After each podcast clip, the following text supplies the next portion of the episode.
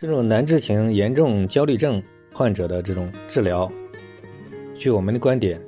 它一定就是所有的焦虑背后都有原因，一定是背后的原因，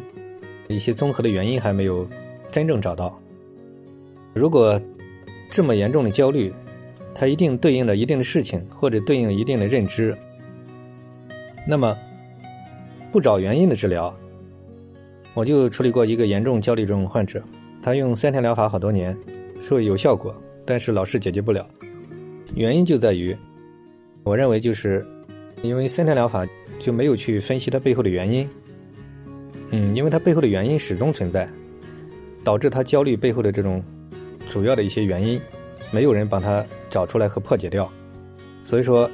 用这个顺其自然、为所当为这个三天疗法，它只会有缓解，却这么多年始终好不了。我认为它的原因就是在这里。